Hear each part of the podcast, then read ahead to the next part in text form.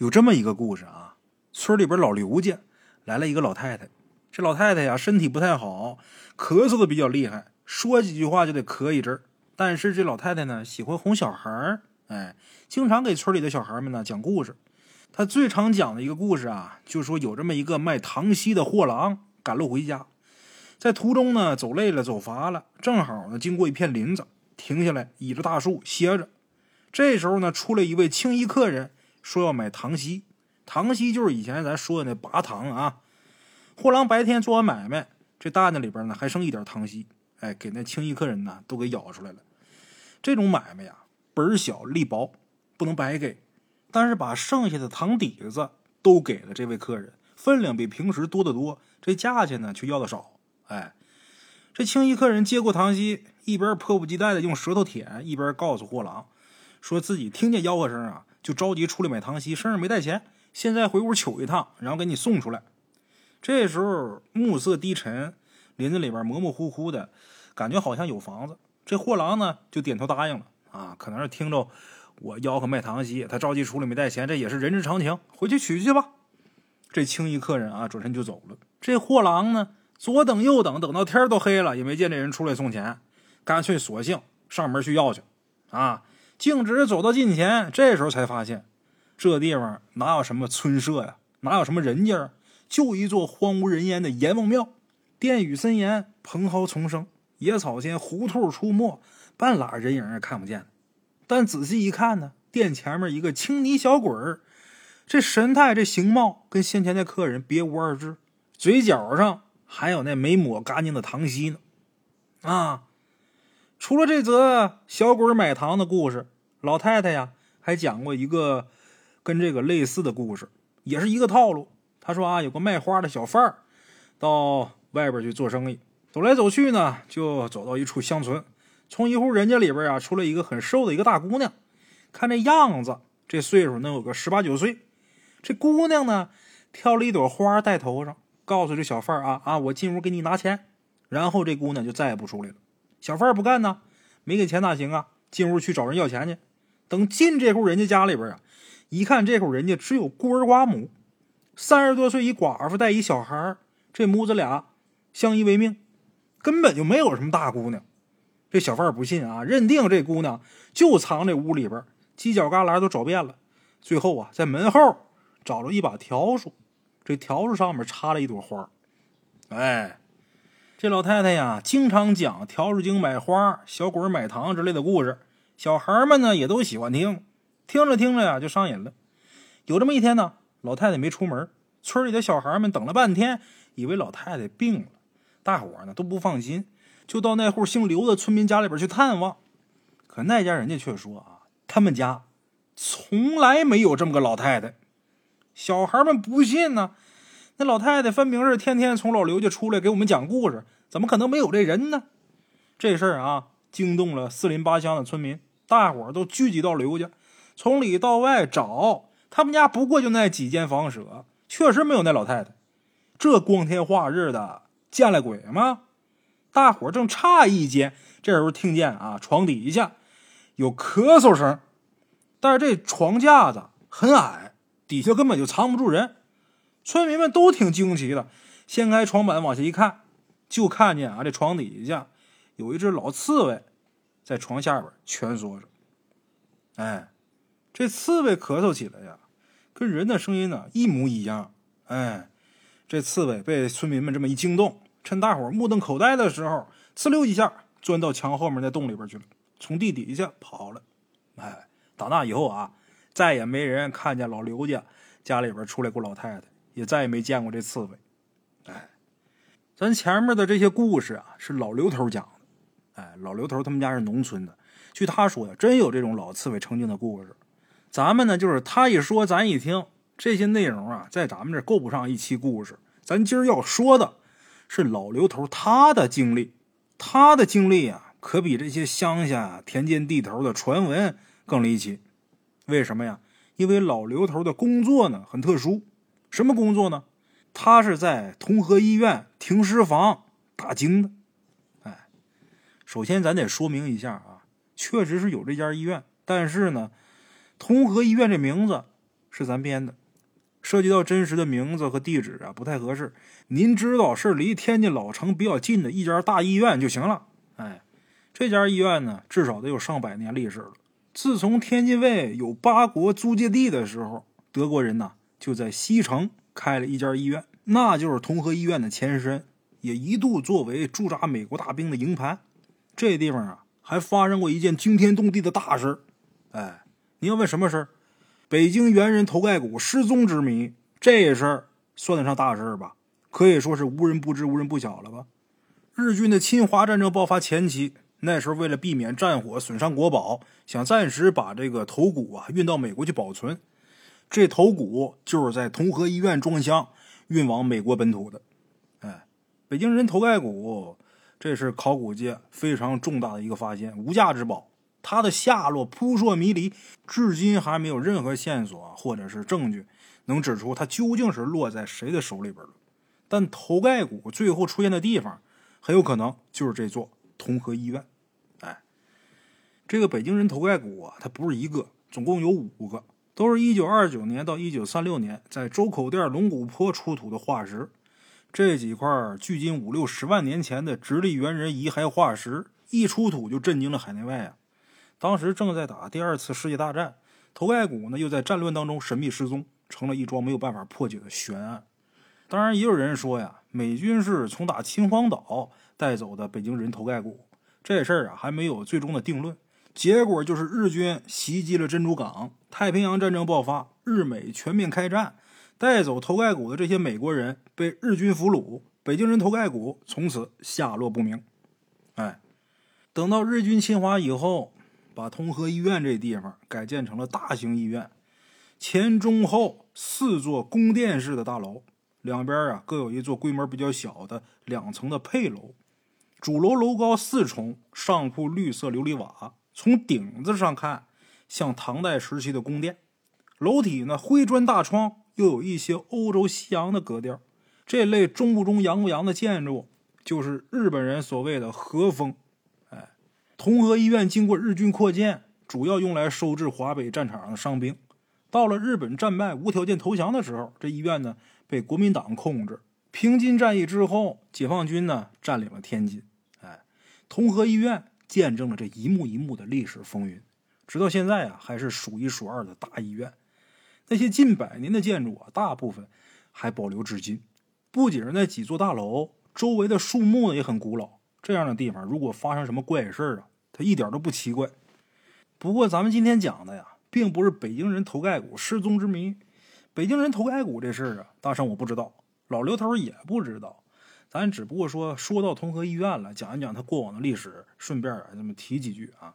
咱主要还是说老刘头打经职业那几年，在停尸房里边发生的那一连串的怪事哎，拿老刘头的话来说呀，当年让死人吓那么一回，现在这三魂七魄呀还没完全归位呢，这把老骨头得少活十年啊。老刘头啊，生在东北的一个偏远农村。有参军当兵的经历，复员以后呢，在城里当工人，也成了家，也生了孩子了。二十世纪七十年代退休之后啊，托人在医院找了一份工作，这工作就是在后楼打更值夜。这工作啊，算是不错。后楼晚上根本就没人去，夜里边一关灯，四下全黑。老头一个人呢，坐在门房里边喝着茶，听听话匣子里的评书。高兴了呢，来包花生米，整上两盅老酒。跟着话匣子里播的京戏啊，摇头晃脑的哼几句哎，这一晚上很快就过去了。唯一让人感到心里边不安稳的呀，就是医院后楼侧边的太平间，因为那地方啊是死人睡觉的地方。哎，通和医院的布局啊很规矩，面南背北三座大殿般的楼房，主楼正门朝南开，从高处看啊，这三栋楼。就好像是大写的“一二三”的“三”，哎，三横。配楼呢，分布在左右两侧，好像这个“三”字的两边呢，各有一个竖道似的。哎，晚上一过八点，主楼的门诊就停了。东边的配楼啊，设有急诊，夜里边过来看病的人呢，也是络绎不绝。急诊通宵达旦，一直到天亮才停。西侧的配楼呢，是库房和锅炉房。哎，当中头一座主楼叫一号楼。里边主要是门诊，在一楼进门的大厅里挂号、划价、抓药。二楼、三楼是各个诊室，顶层是机关。二号楼呢是手术室，三号楼呢是住院楼。再往后还有一座四号楼，也就是后楼。四号楼和三号楼住院部相距比较远，中间隔着一片池塘，这也是让住院的病人出来透风、放松身心的地方。哎，包括池塘和四号楼在内，统称为后楼。这一带啊最僻静，一过下班的时间。除了打更的老刘头，后楼就没别人了。这地方虽然没有别人，但是里边还有一些人类之外的东西。哎，老刘头每天晚上都在同和医院后楼，对这一带呢了如指掌。赶上月黑的晚上，不用手电筒照亮也走不岔道。哎，四号楼的尽头啊设有太平间。太平间这种地方，它那名啊。也不单单是太平间，那多了去了。你比如说殓房、陈尸房、往生室等等等等，归根结底就是停放死尸的地方。哎，近代中国呢才管停尸房叫太平间。要说这名也是挺有讲究的。有人说呀，这个词啊是打西方引进的；还有人说就是取太平无事之意。哎，二十世纪八九十年代，电影院的安全出口。全都是用红灯显示“太平门”三个字，太平门跟太平间一字之差，很容易联想到停尸房。大概后来呀，有人注意到这事儿了。最近这些年，电影院里边侧门终于是改成了安全出口了，以前叫太平门。啊，之前大圣在镇魂塔那一期也讲到了电影院这个太平门的由来啊。四号楼有太平间和解剖室。那些抢救不回来的患者死了以后，这尸体登记注册之后，一律先存到四号楼里边。太平间里边呢有八个冷藏柜，可以存放八具尸体，再多的话就没地方放了。平时呢也用不着那么多，一般都是两三具尸体，放几天呢就有家属请来灵车，把尸首呢运到火葬场烧了。哎，生死有别，人鬼殊途。老刘头最开始在四号楼里边打更的时候啊。肯定也害怕，后来时间长了呢，老刘头也就看开了。人活一辈子，最后谁都难免到太平间里边躺几天。而且人死如灯灭，放死人的地方最安静了啊！都说诈尸啊、闹鬼啊，多么多么吓人，可谁亲眼见过呀？犯不上自己吓唬自己。所以啊，老刘头呢也就习以为常了。其实比起太平间的死尸啊，更可怕的是后楼里边还有一些活物。怎么的呢？一九七六年唐山大地震，天津由于跟唐山呢处于一条地震带上，也发生了不小的地震。因地震死亡的人数接近万人，伤者那更是多出十几倍，全市的医院和停尸房都挤满了。这次地震呢发生在深夜时分，当天晚上老刘头跟往常一样，照常来值夜班。入夜之后，整个同和医院一号楼、二号楼都没人。医院前头那传达室里边，还有一位打更的大爷。东侧急诊楼灯火通明，此外就是住院部的三号楼，里边有一些住院的患者，还有一些值班的医生和护士。啊，池塘北边的后楼一片漆黑，只有老刘头他那间小屋亮着灯。那天晚上，天气闷热的出奇，好像是要下暴雨似的。老刘头呢，在屋里边听着收音机，就感觉憋得呀喘不上来气。于是呢，拎起手电筒，走到楼外边透透气。出门一抬头，一看这天心里边咯噔一下。怎么的呢？同和医院后楼没灯，楼前面很大一片水塘。老刘头夜里边值班啊，主要是防火防盗。当天晚上好像是憋着一场暴雨，这空气里边一丝凉风都没有。他出来透气的时候，无意中一抬头。本来阴云密布的天这时候天上就跟着了火似的，冒着红光。现在来说，那是地震前释放的地磁，那会儿可没人懂这个。他看完这天就觉得天象反常，不知道要出什么大事这时候他就听见湖里边有一阵很诡异的响动。哎，四号楼前面这片湖啊，被称为清波湖。虽然有个湖的名字，但是面积啊。就是比普通的池塘略大点这就是一个天然的水泡子啊。据说这湖下边呢通着河，哎，水很深，里边鱼虾也挺多的。老刘头听着湖水有响声，以为是有人偷着溜进来游泳呢。这湖啊，属于是医院里边的景观湖，水下的情况呢比较复杂，也曾经淹死过人。向来啊都是禁止游泳、禁止钓鱼。可是夏天呢，天太热了，还是时不时的有人偷偷摸摸的过来游泳啊。老刘头呢，赶忙举着手电筒往湖面照。他这手电筒啊，是值夜班专用的。哎，过去那种老手电，大伙都知道吧？装电池的。他这手电筒能装八节电池，就那种一号电池，装八节，特别长，得用绳子挂到脖子上，那种特大号的手电筒。这一照能照出去二三十米。把手电筒打开，往湖面一照，就看这湖面上浮着一个白乎乎的东西。老刘头的眼神啊还不错，看出来那是一条翻了白腿的死鱼。随着手电筒的光束来回移动。他发现这湖面上漂浮的死鱼不计其数，响声都是那些将死没死的鱼吐泡的声音。这种情况按照民间的说法，这叫鱼翻坑。通常认为有外来的野生大鱼游到这地方，把湖里原本的鱼都给咬死了。这绝不是什么好的征兆。老刘头正吃惊呢，眼前又出现了更吓人的一幕。后楼比较荒僻呀，附近呢经常有耗子出没啊，有老鼠。医院里边每个季节呢都下老鼠药，但是收效不大。老刘头呢也是屡受骚扰。夜深人静之际啊，听到推门的响动，起身一看，一般都是老鼠引发的动静，总是不得安宁。所以呢，他看见老鼠就打。当天晚上，他站在湖边啊，正看这些死鱼呢，觉得有东西嗖的一下从脚边穿过来了。定睛一看，是一只油蹄大耗子。这耗子大的跟小猫似的。老刘头啊，吓一跳。刚要抬脚去踢，就看见无数大大小小的耗子成群结队的从打黑暗当中窜出来，就活像大难来临的那个兆头，头也不回的往湖里边跳。这些大耗子就跟下饺子似的，噼里啪啦的跳到湖里边，全都淹死了。老刘头当过几年兵，又长期在太平间守夜，按理说这胆儿肯定是挺大的，但是这回事儿，真是让他心里边发慌。按说值夜班不让喝酒睡觉，可是天一黑以后呢，后楼啊就没有人再过来了。所以老刘头啊，他总在这个小屋里边存瓶酒，夜里边呢喝两口解闷儿。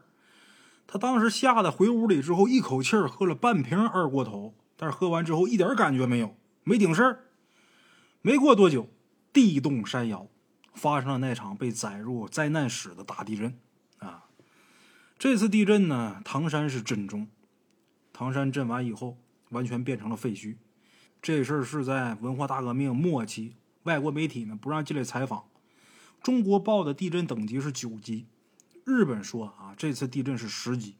为什么呢？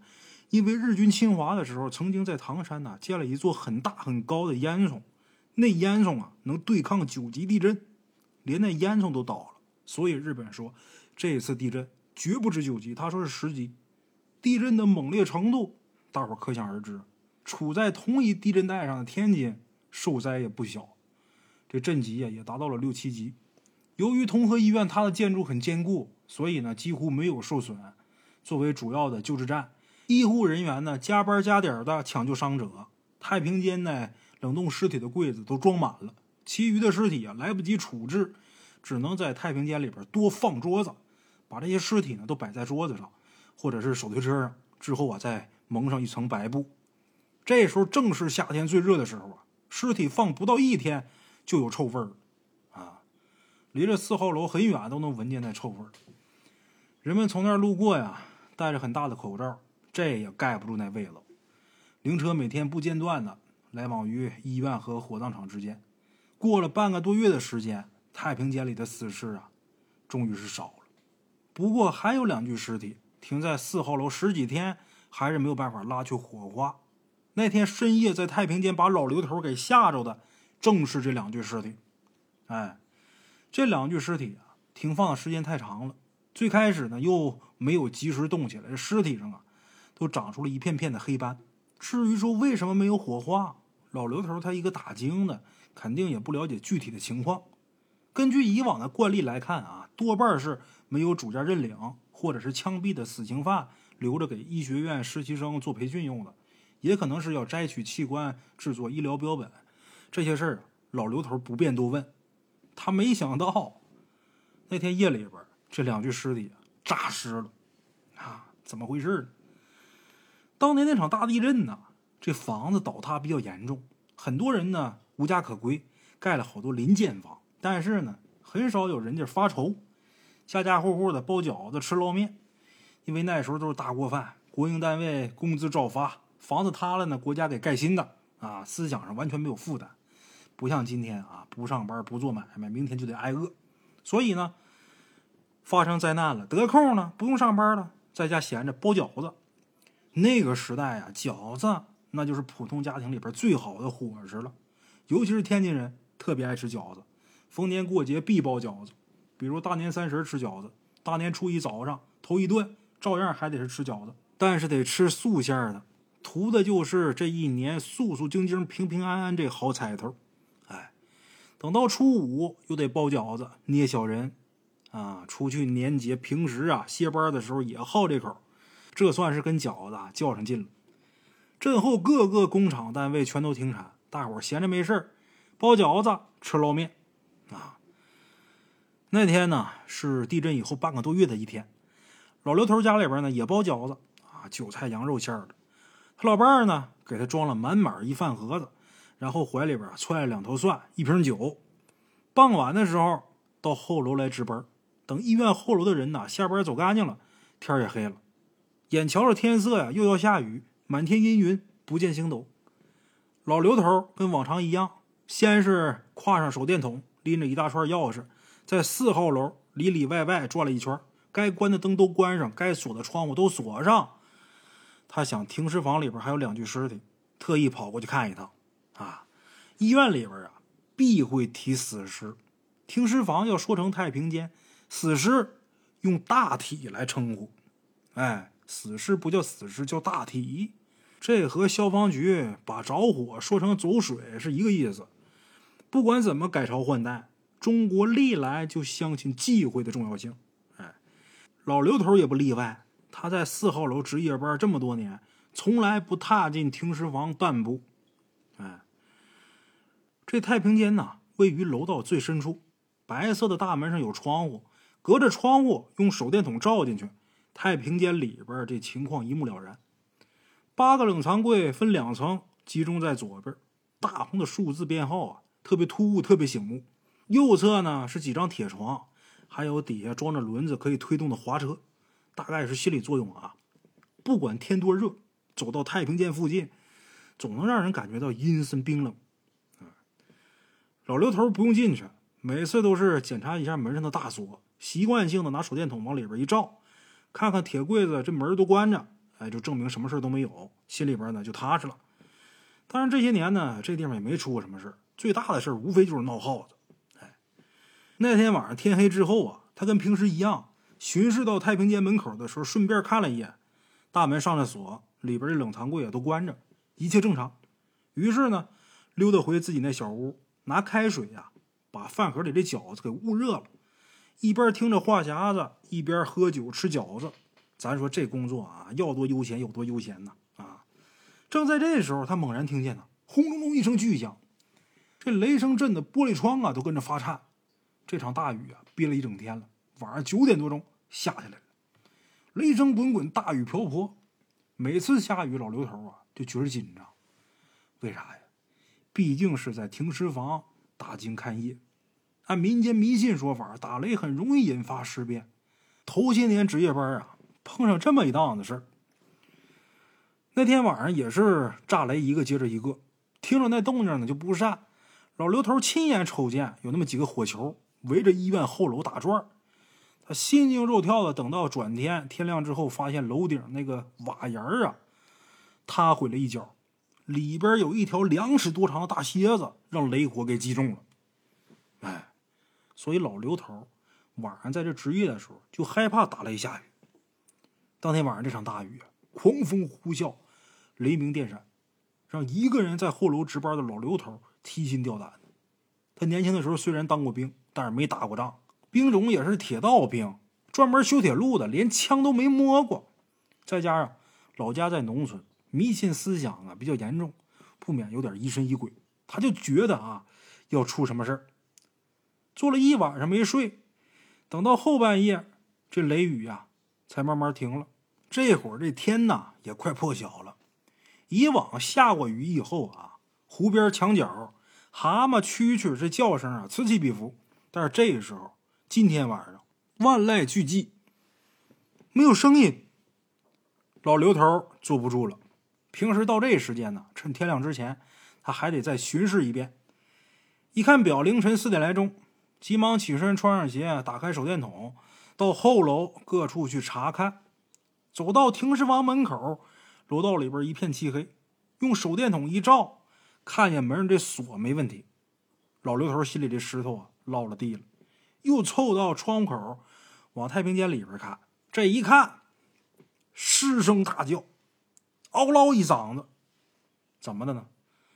前半夜过来看的时候，太平间这尸柜呀都关得严严实实的。这时候一看，其中两具尸柜竟然莫名其妙的打开了。里边黑咕隆咚的，站在门外啊，看不见这尸柜里边这尸体是不是还在？老刘头吃了一惊，以为自己老眼昏花，揉了揉眼睛，定睛再看，没错，太平间这大门紧锁，可是屋里边存放尸体的那个柜子却无缘无故的打开了。谁不害怕呀？这怎么回事啊？总不能是死人自己打开的吧？老刘头想到这儿啊，就感觉头发根儿啊都竖起来了。他在太平间打更好几年了，一直没出过什么大事儿，最多是几个耗子半夜的时候在楼道里边捣乱。不过停尸房里边肯定是没耗子的，况且啊，那得是多大耗子才能把尸柜给打开呀？那个年代啊，人的责任感很强，碰上这种事儿，除了害怕心慌之外，第一时间先拿钥匙把这门打开，打开锁，快步走进太平间，看个究竟。结果往冷藏柜里边一看，傻眼了，一直停放在太平间的两具尸体没了。这抽屉柜的把手上还挂着单子呢。按照医院规定，每次把尸体从打冷藏柜里边拽出来，哪怕只是看一眼，也要当班的人签字。什么时候把尸体运走，这张硬纸卡片做成单子就归了档，封存了。老刘头在医院里边干这么多年，知道凡是挂着单子的冷藏柜里边必定有尸体。现在单子还在，尸体不见了。老刘头心里边连连叫苦。这功夫脑子可就不够用了啊！他想不出来那两具尸体能跑哪儿去。不管惹出什么事，自己这打更值夜的可都脱不了干系啊。随后他才注意到，这冷藏柜啊，应该是开了半宿了。为什么？因为这会儿太平间里边这温度跟冰窖似的，屋里边特别冷。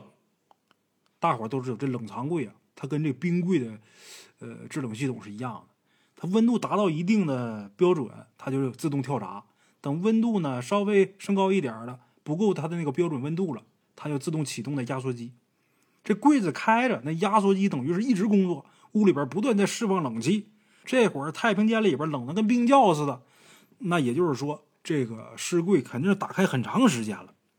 哎，老刘头一寻思，这么大事瞒也瞒不住啊，赶紧通报医院才是啊。刚冒出这念头，立刻转身往回走，挎在肩膀上的手电筒啊，也跟着调转方向。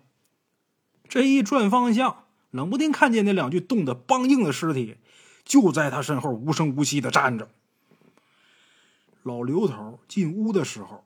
光顾着看打开的冷藏柜了，没注意到房门两侧的情况。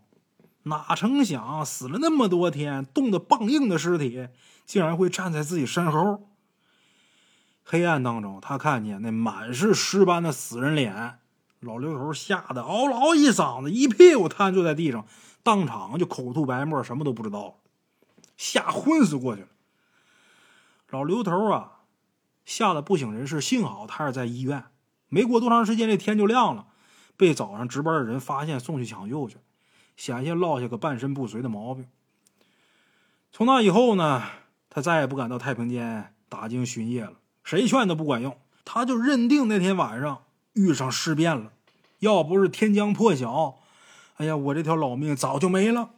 啊他一直这么认为。这同和医院呢，经历过百年岁月，像这么邪门的事呢，还是第一次发生。